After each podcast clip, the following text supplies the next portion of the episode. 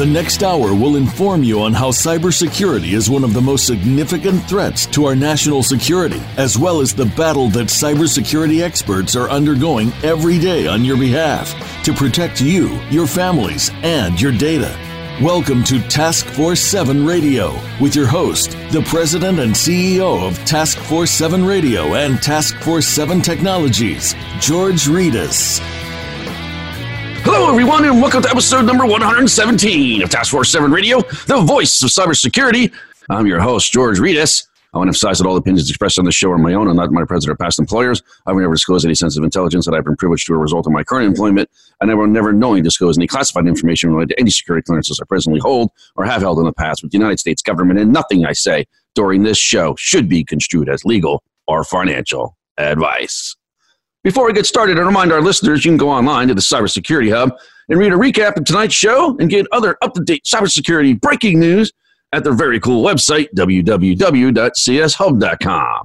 The Cybersecurity Hub is an online news source for global cybersecurity professionals and business leaders who leverage technology and services to secure their networks. The media professionals at the Cybersecurity Hub are dedicated to providing the latest industry news, thought leadership, and analysis in the cybersecurity space. So, again, to check out a recap of tonight's show and get other up to date cybersecurity breaking news, go to the Cybersecurity Hub at cshub.com. That's the Cybersecurity Hub at cshub.com. So, we had a great show last week uh, to sort of kick off the new year. We had the CEO and co founder of Verodin, Chris Key, on the show with us. We already talked about the use of instrumentation the quantification of cyber risk in financial terms, and why organizations' investment in technology controls are only performing at 25%. This is a this is a subject that is very sort of near and dear to my heart. I talk about this a lot. It's a lot of fun to talk about, to be honest with you, because um, I still have you know there's still a lot of people out there that are insistent that you can't quantify cybersecurity risk in financial terms, and I think it's just because I don't want to be able to have to answer to their boards and their executive leadership committees and CIO councils and things like that. I think that's pretty much why uh, they don't want to talk about it, but because clearly you can uh, do this. And so Mr. Key also spoke about some other things too. He spoke about the, the false assumptions that cybersecurity professionals often make on the technology that they implement, which I thought was uh, fun and interesting. And then on how to get business leaders aligned closer with the security mission, which is something we all have to do. Um, and then we, we all know that that's a struggle sometimes and also what to expect with the talent crisis and migrating to the cloud and election security in 2020, which is something we talk about often on this show. So it was a great show. If you really, if you, if it was a great show to listen to, especially if you really want to learn how folks are measuring cybersecurity risk and quantifying this risk in the financial terms.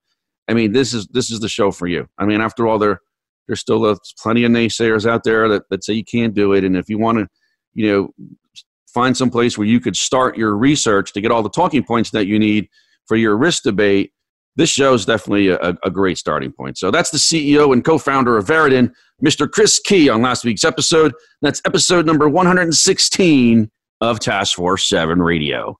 Well, if you're listening to us live on Voice America right now, or maybe someone just sent you the link to this episode, you might be wondering how you can listen to all the previous Task Force 7 radio episodes on playback just go to our new TF7 radio site at www.tf7radio.com and hit the episode tab at the top of the homepage, and you can find all the TF7 radio episodes at your fingertips. You can also search our guest library, which is the most impressive list of some of the most prolific cybersecurity professionals in the world.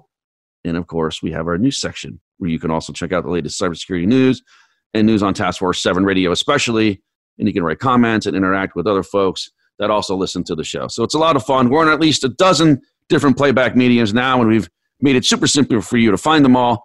Just hit the subscribe button at the top right of the homepage, and you will see your entire selection of playback mediums. And most importantly, you can subscribe to our show right from the TF7 radio website, which is the best way to stay connected to the extended TF7 family. So check us out, folks www.tf7radio.com to hear any of our episodes at your convenience 24 7, 365 anytime, anywhere around the globe. And as always, whatever you do, don't forget to subscribe. We love it when you subscribe.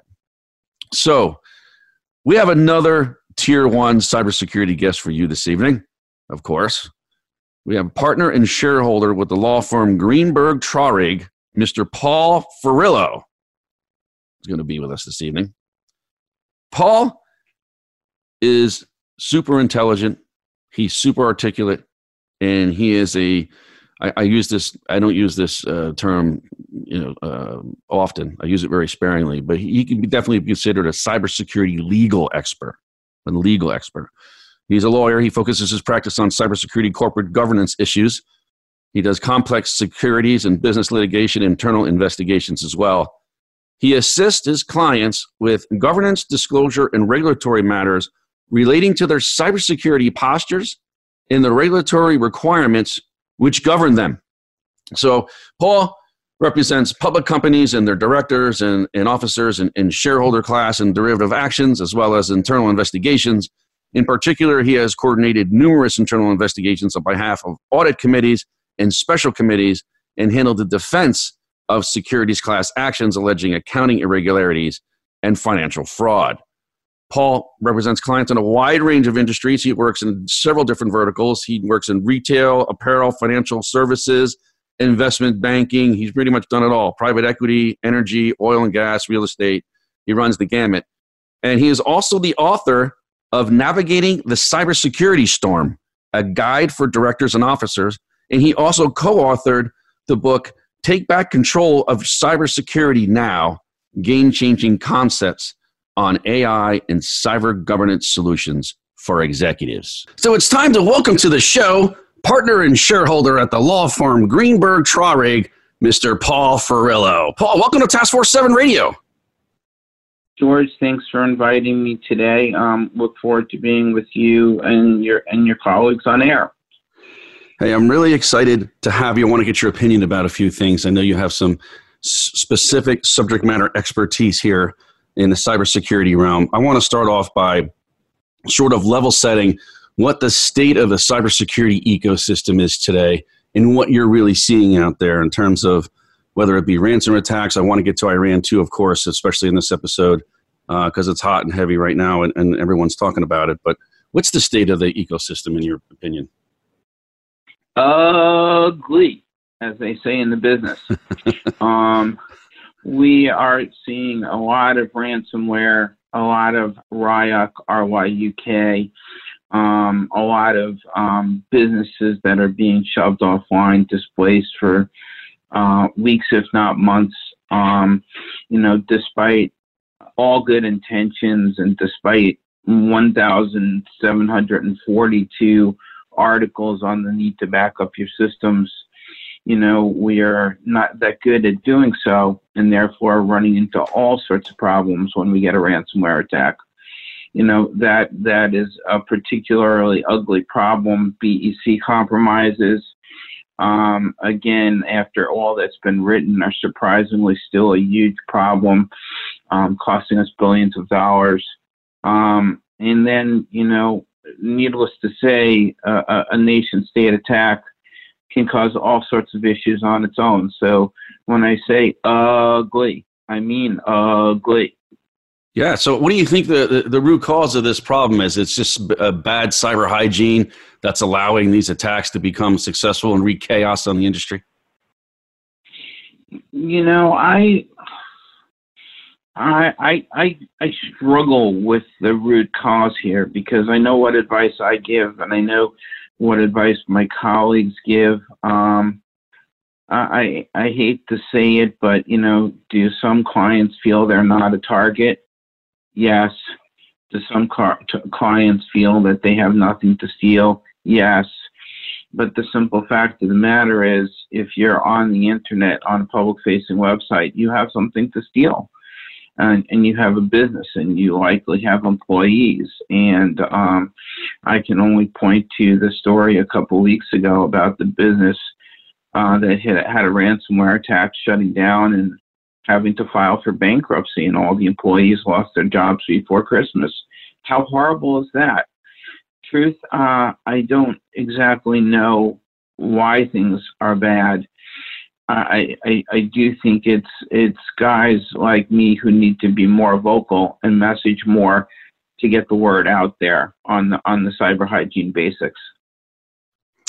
Yeah, no doubt, no doubt. I want to uh, get to Iran early on in the show here um, because a lot of people are talking about it and and what uh, they should do about the current situation and if they should take any additional steps. I'm getting calls uh, all the time asking me, "Hey, look, you know, how should we position ourselves? Is there anything specific that we should be doing?" What do you expect from a cybersecurity perspective out of the situation with Iran right now? Well, I, I think you have to bucketize the problems here. Uh, I, I, I, I, I dabble in national security issues for various people, and certainly I worry about GPS, uh, GPS spoofing attacks in the Persian Gulf. And what we have already seen is the propensity to throw off a ship off course and can get that ship confiscated and cause a whole big mess. And I don't think that's good for anybody. It's certainly not good for industry. It's not good for oil prices, or maybe it's too good for oil prices. But I worry about the national security aspects and critical infrastructure. But I will say, you know, if you look back at Iran's history in cybersecurity, they have um, one one big thing that they've been very successful on is wiperware attacks. If you look back to um, Shamoon, you look back to Saudi Aramco, they are very good at knocking you to the ground in a knockout punch, in a knockout punch, and um, and destroying your backups and just putting you offline.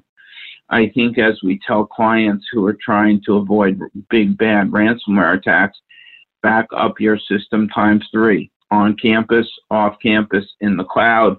I think I think you know clients that are not backing up properly put themselves at risk and and, sort of in this environment put themselves today more at risk to wiperware type attacks. So that um, update it and patch it. They're all good advice in a situation like this when you have um, hackers that are looking to pick off your weaknesses and exploit them.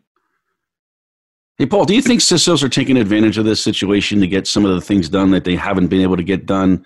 Maybe budget pass through that they haven't been able to uh, get through before uh, because of this threat. Is that something that you see? You know, uh, a good friend of mine uh, on the crisis management side once said, "Never let a good crisis go to waste." Mm and um, and there's something to be said in that. Um, and there's something to be said about the current environment being, you know, very, um, very um, hard hitting when it comes to a, C- a, a CEO or a board wanting to know what's going on. Have we taken all the proper pre- precautions? You know, I don't mind um, when CISOs take that approach because um, we have traditionally met a bunch of um, hard-headed, hard-headed thinking that is not necessarily looking around the corner for the next attack. So, if I were CISO, I'd say look in the newspapers. Holy moly, this is a big problem. We got to prepare and protect ourselves and do blah blah blah. Right, right. Paul, I noticed in your bio that you're a cyber avenger. What is this cyber avenger? what's that? What's that all about? Oh, it's um, it's a very funny story. But early in my career, I represented um, Marvel Comics, and um, right about the time that the Cyber Avengers and Walt Disney bought um, Walt Disney bought Marvel Comics out of bankruptcy. And I decided that for lots of different reasons, you know, a not for profit group that people could cheer for, that people could say, rah, rah, go get them, guys, might be helpful in our environment. Meaning, not necessarily a vendor or a provider or somebody who would look, get looked at crosswise.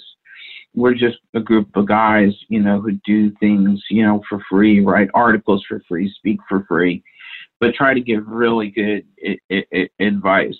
So, you know, I, I, I harken back to my days representing Disney, and um, and and certainly, you know, I think we're in a world today where somebody um, needs someone to cheer for. Whoever that is, I don't know, but let it be the Cyber Avengers. That's very cool. I'm going to check it out. I haven't seen it yet. I'm going to check it out. That's the cyberavengers.com if anybody wants to take a take a gander. But uh, it sounds really cool. I also noticed that you know we have a few other things in common. You taught at Harvard and FSU, and so did I. I've taught at both of these schools as a guest instructor. In fact, I graduated Florida State University, and uh, uh Florida State has a special place in my heart. Uh, you know, I love that school. What do you do down there when you go down there and teach? And, uh, how's that playing out in terms of the curriculum and, and some of the classes that uh, they're offering in cybersecurity? Well, Florida State is uh, very forward leaning when it comes to cybersecurity. They see the dramatic need in Florida for um, for teaching and education. They see they see job openings, um, and they're you know been very um, positive in terms of taking suggestions from you know an old war dog like me putting them into courses, putting them into training materials, and then streaming out. You know, it's a great school with a wonderful alumni. Um, had itty bitty little issues regarding the football team, but I'm sure that will turn around in the coming years. But you know, I think like many like many universities, it has seen um, world events um, both as an opportunity and as a need to teach cybersecurity to undergrads and, and at the lowest levels possible. We need more people to take these jobs and, and, and staff them, or we're never going to get ahead of the bad guys. Yeah, no doubt. I agree. And I think we have to pay special attention to some of these curriculums and help academia uh, formulate these curriculums in a way that they're productive and prepare people for real life jobs. And so uh, that's one of the things that I've been trying to help them out with as well. And I got to tell you, I usually go down like once a year, but there's no direct flight out of the New York City area to Florida State University down in Tallahassee. And that is a major deterrent sometimes for me. I mean, it's just not a very easy place to get to from New York. And I can't, I can understand how we can't have one nonstop flight that goes there, but uh, I'm still hoping that they fix that. Um, well, I'm I'm just hoping, George, that it's not 110 degrees the next time I go down. um, it's been 110 degrees the past two times, and one of those times was October, and um, you know that's a that's a big um, that's a big kick in the ass um, when you're going down to teach to, to walk outside and get your butt kicked by it's such a beautiful place, though, and every time I go there, I never want to leave. And the kids are just super, super smart. I mean, Florida State has really just sort of skyrocketed on the um, on, on with their rankings in, in public universities in the United States. They're doing very, very well, and uh, I'm just so proud to be uh, an alumnus of, of Florida State. But what else are you working on today over at the uh, at the firm? Like, tell us some of the things that you are getting you know uh, called out on some of the some of the jobs you're working? Sure, sure. Um, a lot of regulatory issues for SEC clients. I, I think that the summer taught us that if you're not on top of your public disclosures, um, you know, and, and in particular, I'm thinking about Marriott. Um, if you're not on top of your public disclosures, you know, you potentially are going to get thumped by the SEC. Um, so I do a lot of SEC related work. I do a lot of investment advisor work um, for the firm. You know, I do lots of different things, but again, sort of the forte is the the bad, big, ugly mess that will get a call, and you know, I'll have to send five fly teams around the country in 30 seconds uh, to bring back a to bring back a company from the brink of death. You know, I, I George, I kind of learned that from my past job at Weil Gotshal, where everything was always doom and gloom, and it kind of holds true when it gets to cyber because you get in situations that are just awful, and you have to try to figure out how on earth do I keep this company alive. You know, you mentioned ransomware earlier on, and um, I'm wondering if you know what are you advising your clients uh, outside of cyber hygiene to defeat this ransomware epidemic? I mean, I, I think you mentioned before, obviously, back up you know two or three times, different locations, things like that.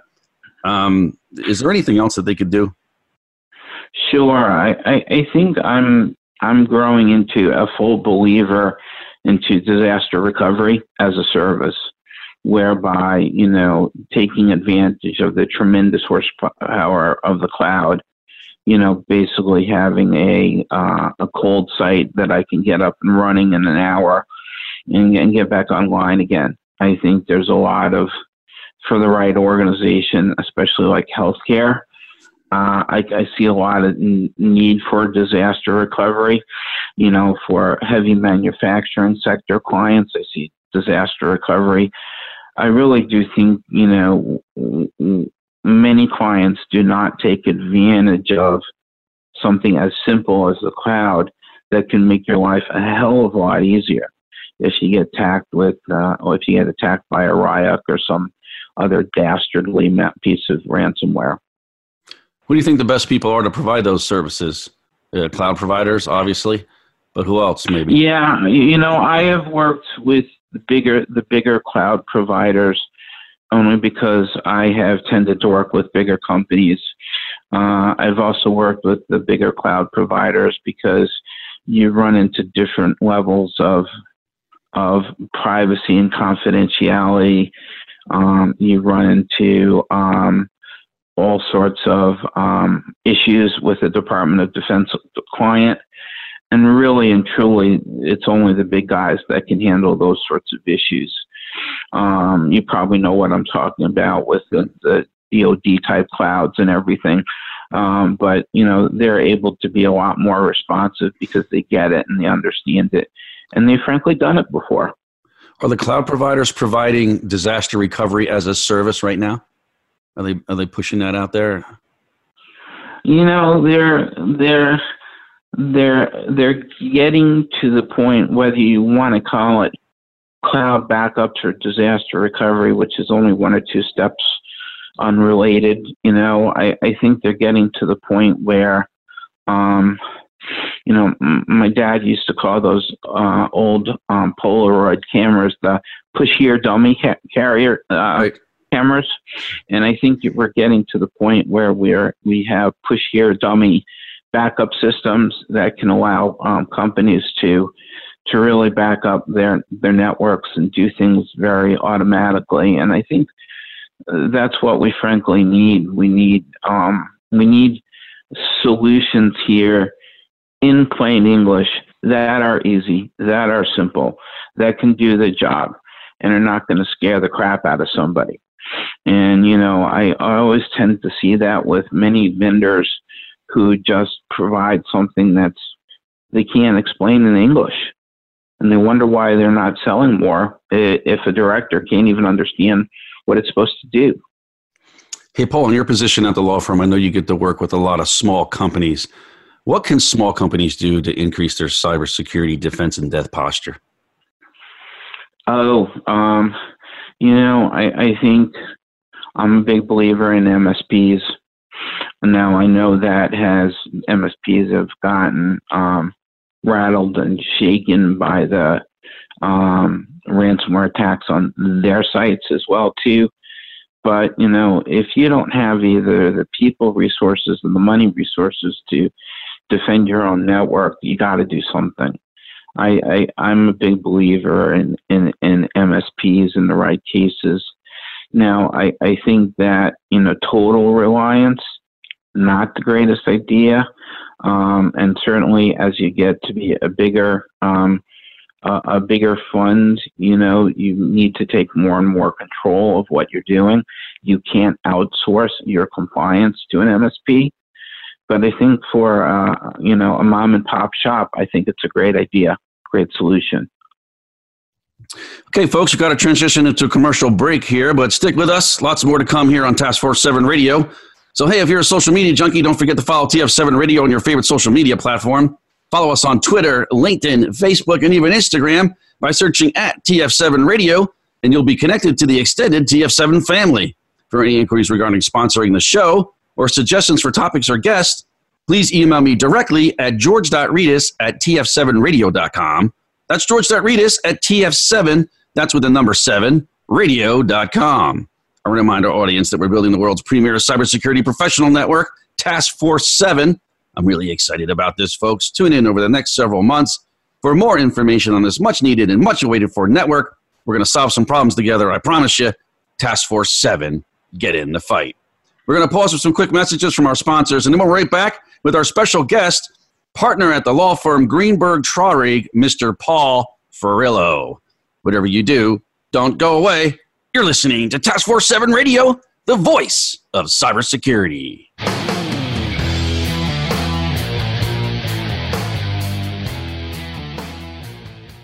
Become our friend on Facebook. Post your thoughts about our shows and network on our timeline. Visit facebook.com forward slash voice America. Your development and engineering teams move quickly. Security testing should empower them, not slow them down. What you need is a solution that integrates their objectives and supports the bottom line, getting your product out while protecting your customers and your brand. While traditional penetration testing is a great way to assure your systems after they've been built, it doesn't work for everyone. That's why at Context, we offer continuous security testing to help you build it right the first time. In fast moving environments, continuous security testing allows your team to focus on the things that matter secure, agile development, speed of innovation, and building security into your products and systems from the ground up. Context has been helping organizations tackle the most complex security challenges for more than 20 years. Visit us today at contextis.com to learn more about how we can help you. In today's interconnected world, digital transformation is taking us on a journey towards exciting new ways to work, live, and communicate. In business, staying out in front of the competition means pushing the boundaries of the status quo and exploring the possibilities of the future. However, pushing forward into this fast changing digital landscape brings a new level of uncertainty and risk that must be measured, understood, and managed. By delivering state of the art cyber risk analytics, X Analytics is setting the standard to bring business clarity to the complex cyber threats organizations face each and every day. When it comes to understanding your financial exposure to cyber risk, trust what the global cyber insurance industry and Fortune 500 companies trust. Trust X Analytics to guide you through the uncertainty into cyber risk clarity. For more information about X Analytics, visit our website today at x-analytics.com. That's x-analytics.com. X Analytics, setting the standard in the enterprise cyber risk management. Email is having an identity crisis. It's just too easy for attackers to spoof trusted brands or even the government. That's why over 80% of email attacks are based on fake identities. The solution is to stop the fakes before they get to the inbox. That's why enterprises use Valimail. It's a trusted identity based email security solution. Find out if your domain can be spoofed and request a complete free phishing analysis at valimail.com. As CISOs manage known malware attacks, they also contend with the unknown unknowns. With 24 7 hacker innovation, where do CISOs place their next security investment bet? Find the answer with SINET. With forums and public and private partnership dinners in Toronto, London, Singapore, Tokyo, and across the U.S., SINET is a mission focused, purpose driven global community, advancing the next generation of cybersecurity solutions. As an entrepreneurial ecosystem super connector, brings innovators, top cybersecurity professionals, solution providers, investors, and government executives into a collaborative alliance. Join SINET's global community to empower your organization and the industry to defeat hackers with cybersecurity's next generation of innovation. Learn more at security-innovation.org or Google SINET, S-I-N-E-T. Have you friended us on Facebook yet? Why not? Just go to facebook.com forward slash voice America or search for the keywords voice America. Once you are part of our Facebook network, you'll receive daily messages about what's happening with our shows, this week's featured guests, and new happenings at the Voice America Talk Radio Network. And you can add your voice to the always active discussions on our timeline. Just go to facebook.com forward slash voice America or search for Voice America.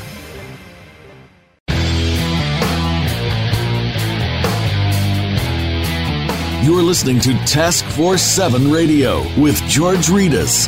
If you'd like to find out more about our program, please visit the website at taskforce7radio.com. Again, that's Task Force 7 with the number 7 radio.com. Now, back to this week's show. Here again is your host, George Rettas. Welcome back to Task Force 7 Radio, the voice of cybersecurity. We're back with our special guest, partner and shareholder at the law firm Greenberg Traurig, Mr. Paul Ferrillo. So, Paul, in the first segment, we were talking about uh, ransomware and how people can protect themselves from ransomware. But what are some of the other attacks that you're worried about for your clients? What, what sort of other problems are they having? And uh, how is how does that translate to the reg- their regulatory posture? um, in dealing with the regulators? You know, George, I don't know if you remember when we were kids, every now and then you used to get an email from the Sultan of Arabia who was promising riches and glory and a whole bunch of other things if you clicked on the link. And, you know, being, you know, a kid from Long Island, I had no idea what that meant. And I guess good for me, I didn't click on the link. But it, it's funny how 30 years later, that's the primary attack against companies, uh, phishing or spear phishing.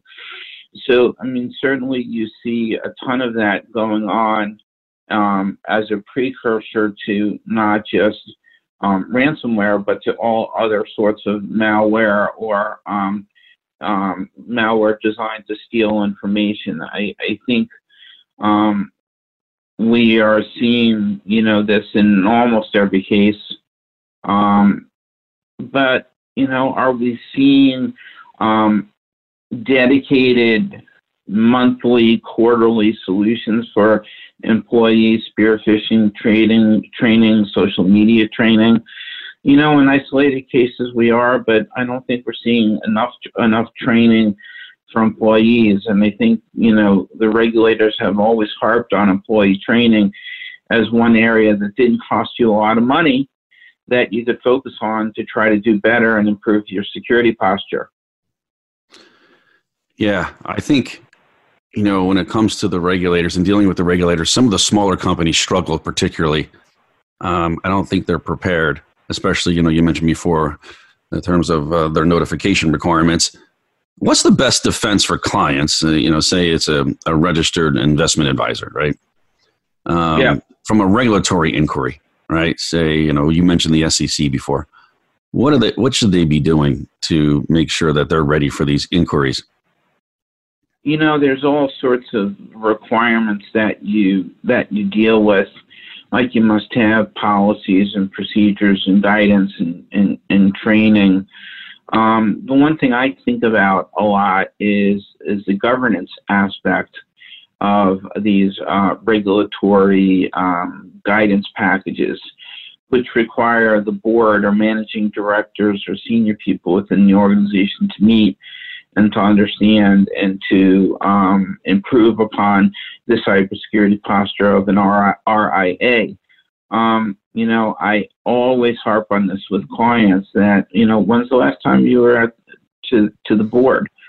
And if they say 1972, that's not good enough for me. I, I, I think that honestly, we have to get to the point where everyone is in the loop. You know, uh, cyber is not just an IT problem, as they say, it's everyone's problem. But I, I think if there were a more direct approach, consistent approach to managing directors and, and board members, I think we'd all be better off. How about the NIST framework? What's your opinion on that? Does that carry the day in terms of you know small companies? I anybody who's re- done any reading about me knows I love the NIST cybersecurity framework.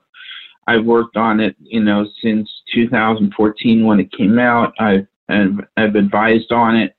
Um, I think it is it is one way that any business, whether you're a mom and pop or you're IBM, can get on the same page about IT or cybersecurity and make improvements to your security posture. I, I think it's it unfortunately was not made mandatory for the private sector.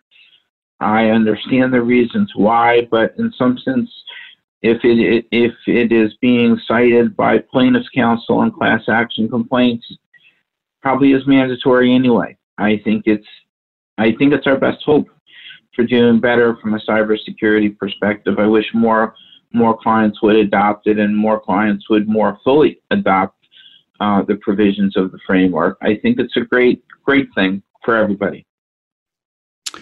So you mentioned boards before, right before I asked you about this. I mean, what do you think uh, about the communication in most uh, companies right now in relation to their boards? How often should boards be talking about cybersecurity? That's a really good question. And I remember the old days where it was barely 15 minutes a year. Um, I put out some new advice for clients that I believe it's um, board meetings, as you know, are, are usually quarterly with annual meetings once a year. I try to push for 30 minutes a board meeting, um, direct conversations with the CISO in order that the board members don't hear any, uh, so they hear unvarnished information, so they hear it right from the CISO, so they can ask questions of the CISO. You know, you all see these things about the CISO being, you know, needing a seat at the board table, and I agree on that. I think they do. So half hour, once a quarter, maybe longer at an annual meeting.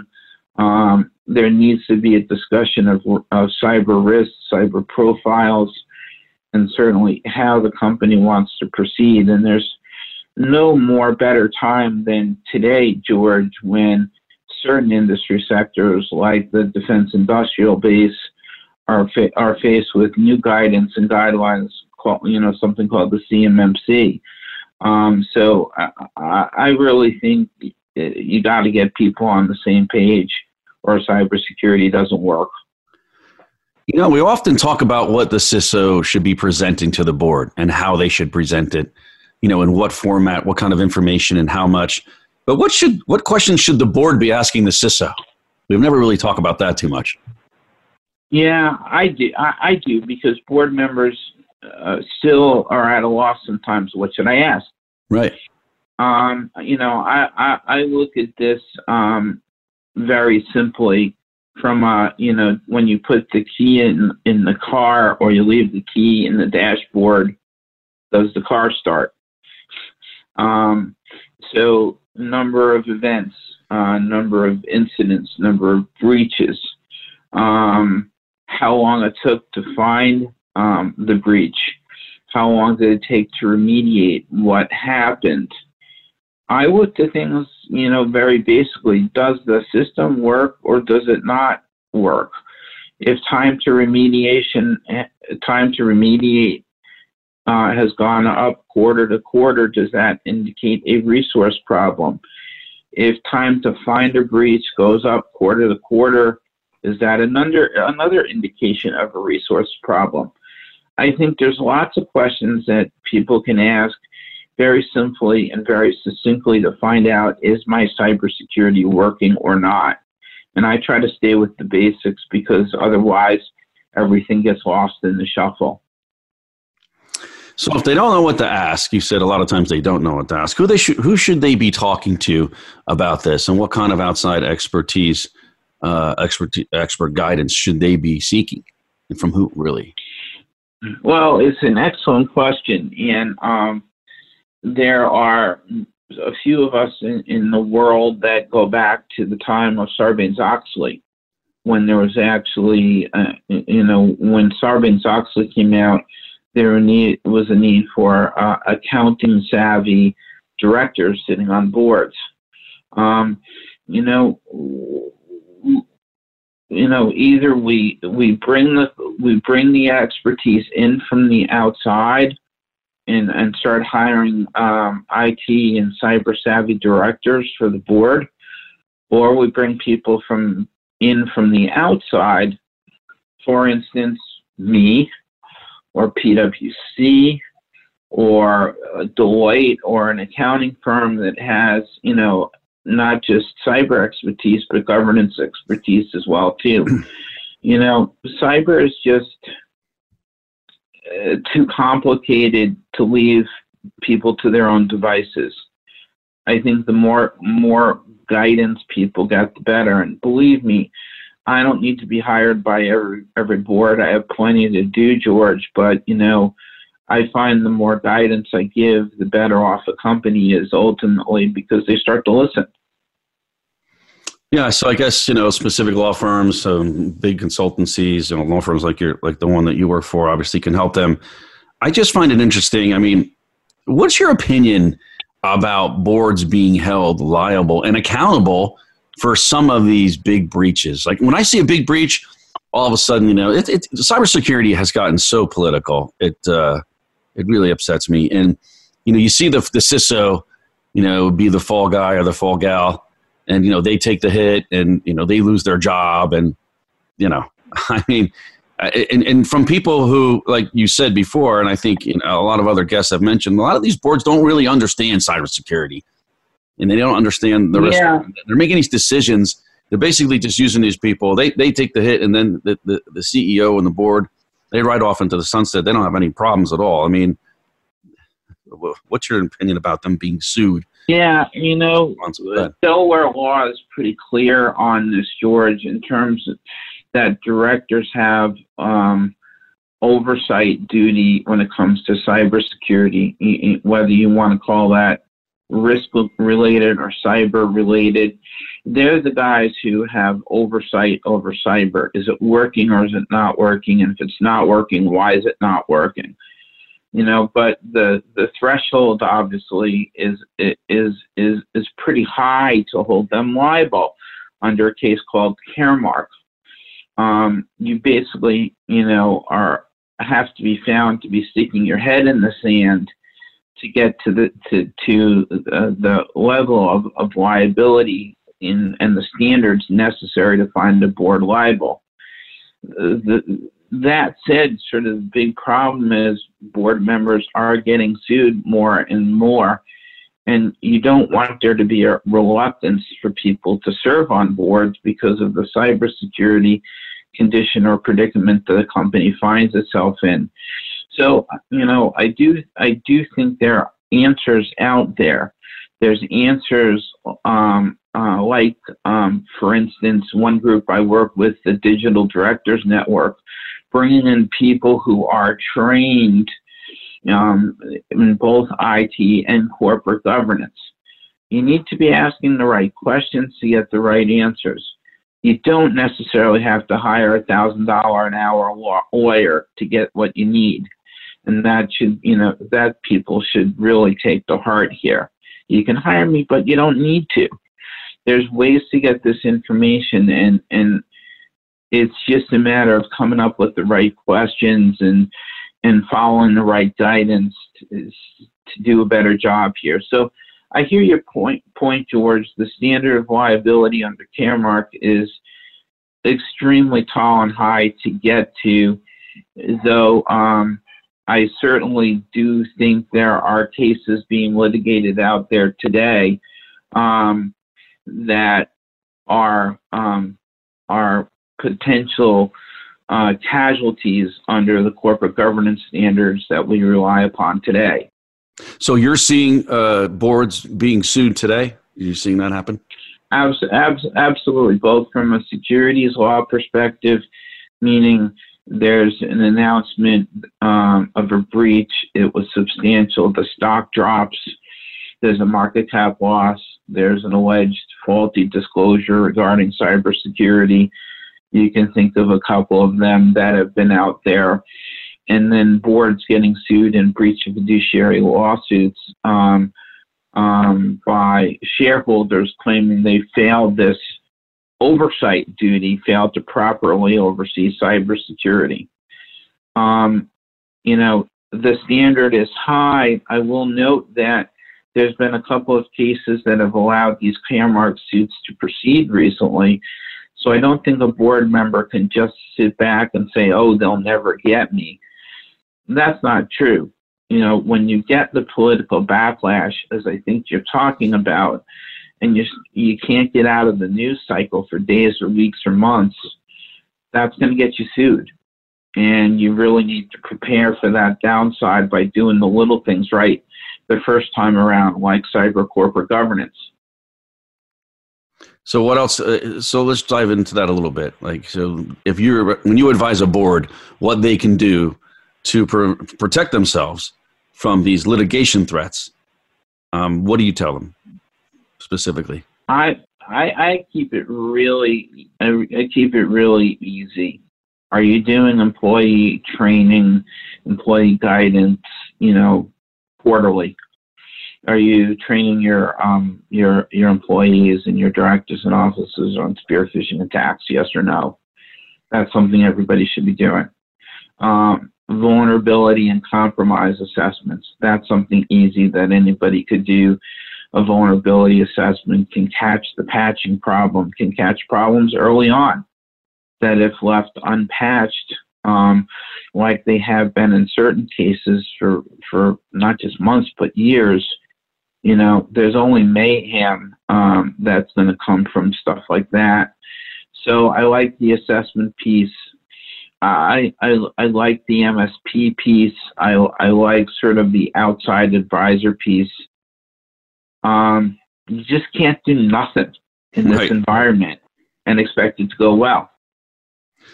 Yeah, I think it, a, lot, a lot of it comes back to the cyber hygiene. But Paul, we got to take another short break to hear from our sponsors.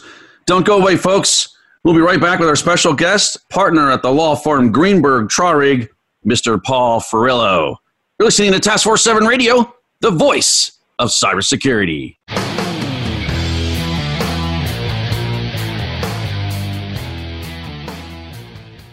Become our friend on Facebook. Post your thoughts about our shows and network on our timeline. Visit facebook.com forward slash voice America. Your development and engineering teams move quickly. Security testing should empower them, not slow them down. What you need is a solution that integrates their objectives and supports the bottom line, getting your product out while protecting your customers and your brand. While traditional penetration testing is a great way to assure your systems after they've been built, it doesn't work for everyone. That's why at Context, we offer continuous security testing to help you build it right the first time. In fast moving environments, continuous security testing allows your team to focus on the things that matter secure, agile development, speed of innovation, and building security into your products and systems from the ground up. Context has been helping organizations tackle the most complex security challenges for more than 20 years. Visit us today at contextis.com to learn more about how we can help you. In today's interconnected world, digital transformation is taking us on a journey towards exciting new ways to work, live, and communicate. In business, staying out in front of the competition means pushing the boundaries of the status quo and exploring the possibilities of the future. However, pushing forward into this fast changing digital landscape brings a new level of uncertainty and risk that must be measured, understood, and managed. By delivering state of the art cyber risk analytics, X Analytics is setting the standard to bring business clarity to the complex cyber threats organizations face each and every day. When it comes to understanding your financial exposure to cyber risk, trust what the global cyber insurance industry and Fortune 500 companies trust. Trust X Analytics to guide you through the uncertainty into cyber risk clarity. For more information about X Analytics, visit our website today at x-analytics.com. That's x-analytics.com. X Analytics, setting the standard in the enterprise cyber risk management. Email is having an identity crisis. It's just too easy for attackers to spoof trusted brands or even the government. That's why over 80% of email attacks are based on fake identities. The solution is to stop the fakes before they get to the inbox. That's why enterprises use Valimail. It's a trusted identity based email security solution. Find out if your domain can be spoofed and request a complete free phishing analysis at valimail.com. As CISOs manage known malware attacks, they also contend with the unknown unknowns.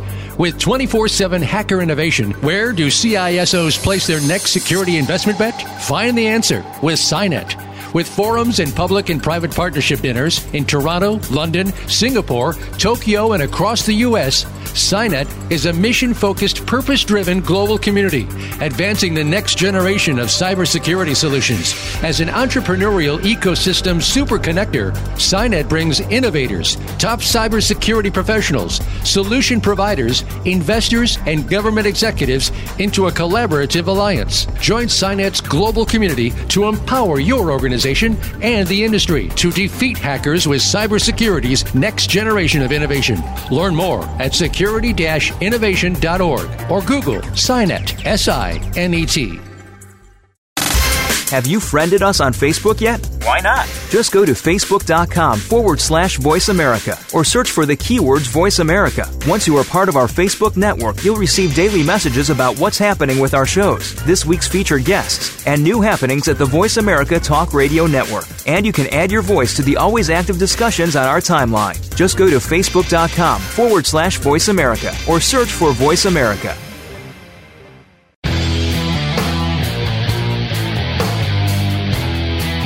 You're listening to Task Force 7 Radio with George Rettas. If you'd like to find out more about our program, please visit the website at taskforce7radio.com. Again, that's Task Force 7 with the number 7 radio.com. Now, back to this week's show. Here again is your host, George Rettas. Welcome back to Task Force 7 Radio, the voice of cybersecurity. We're back with our special guest, partner and shareholder at the law firm Greenberg Traurig, Mr. Paul Ferrillo. So, Paul, right before the break, we were talking about uh, vulnerability assessments, and you mentioned the fact that conducting various vulnerability assessments helps organizations prepare and increase their defense and death posture against cybersecurity attacks. How important is it to understand who your adversary is when conducting these assessments? Um, really important, George, because if you step back for a moment, step back outside of the nation state realm, you know, you're not some DoD contractor or somebody making, you know, crazy military stuff. You're probably dealing with a cyber criminal. And the cyber criminal wants money from you. And he wants it he wants it easy, he wants it simple, he wants it wired to you. He's probably going to come out with you come at you with a ransomware attack and because maybe theoretically you're a knucklehead, you haven't backed up your tapes. So I think knowing you, who you're dealing with is very important to then plan your defenses around again stuff like backup tapes, patching and updating. Do the little things to make sure that cyber criminal goes away and doesn't touch you. You know, I couldn't agree with you more. I've heard some people recently go out and say that the knowing who your adversary is and attribution to cyber attacks isn't important. And it's the old adage that you know just let's let's just conduct the root cause analysis and get on with the mitigation control. And I I couldn't disagree with that more. I'm really happy to hear you say that, and I'm glad that you're telling your clients that. How about patching issues, Paul? I mean, this is always one of the top material risk in a, in a company. And we talk about here on the show whether it's an operational issue or whether it's a technology issue. What are your thoughts around the problems people are having with patching? Well, it's a huge problem. I don't know if you remember, George, but I remember when Patch Tuesday was actually just Patch Tuesday. now it's Patch Tuesday, Patch Wednesday, and Patch Thursday. um, you know, you've got so many patches you're dealing with and so many software flaws out there. What do you patch first? What do you patch second? How do you keep up? How do you have the resources? So it's a big problem. I don't blame companies. I don't blame, you know, investment advisors, private equity firms.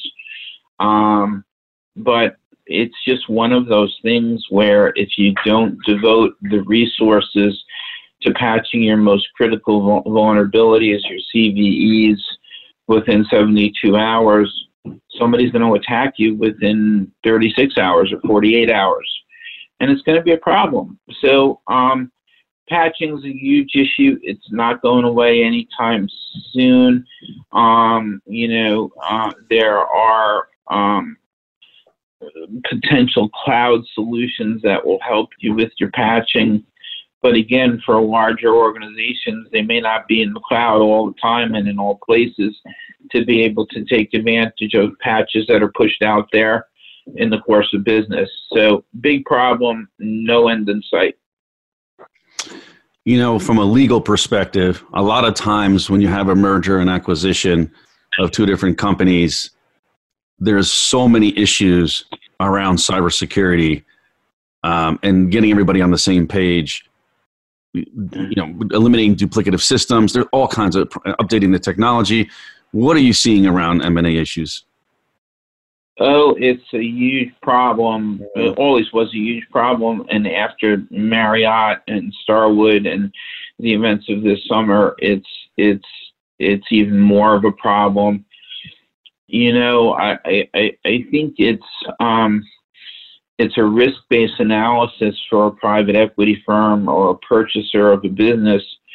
Is I think you have to walk in assuming you're buying a problem how do you find it and how do you fix it? And you have to look. Because if you don't look, something somebody like the UK ICO commissioner is going to ding you with a fine or penalty in a hundred million dollar range. So I, I think to me it's a it's a risk based problem. There will always be problems regarding merging of um, cybersecurity systems or networks or two networks that are perhaps congruent but incongruent in places.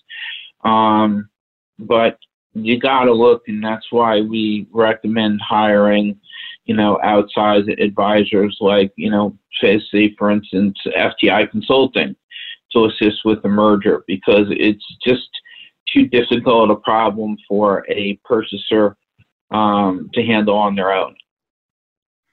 Yeah, I think Anthony Ferrante is over at FTI Consulting now. I think. Uh, yeah, he's a good, a good friend of mine, and we've done some M and A deals together.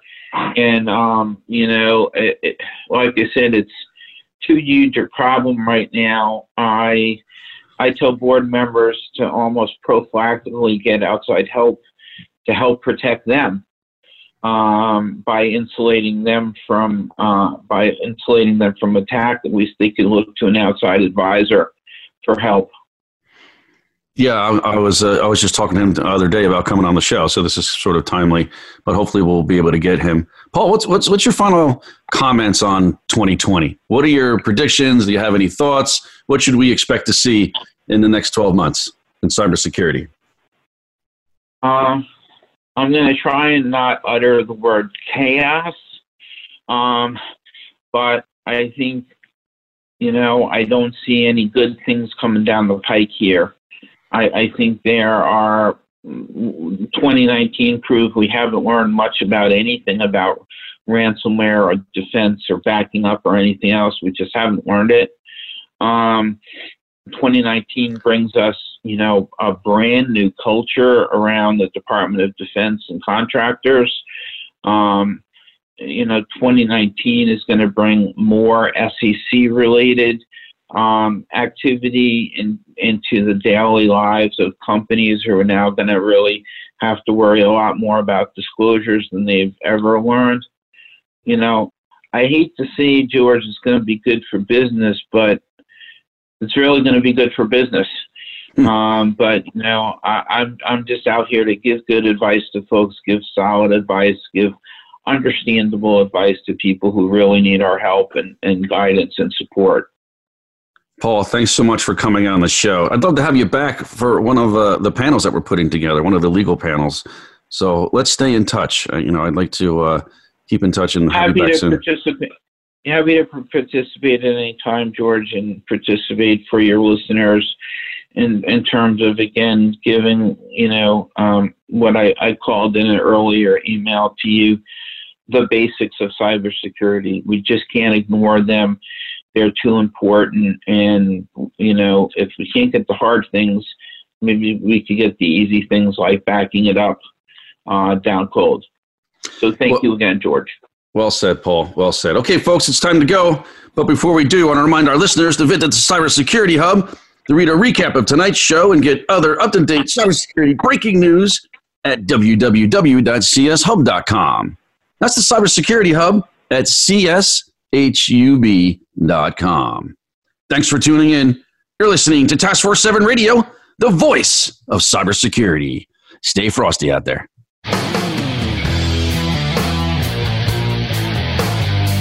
Thank you for tuning in this week to Task Force 7 Radio. To learn more about Task Force 7 Radio, please visit our website at taskforce7radio.com. Be sure to join your host, George Rettas, again next Monday at 8 p.m. Eastern Time, 5 p.m. Pacific Time on the Voice America Business Channel.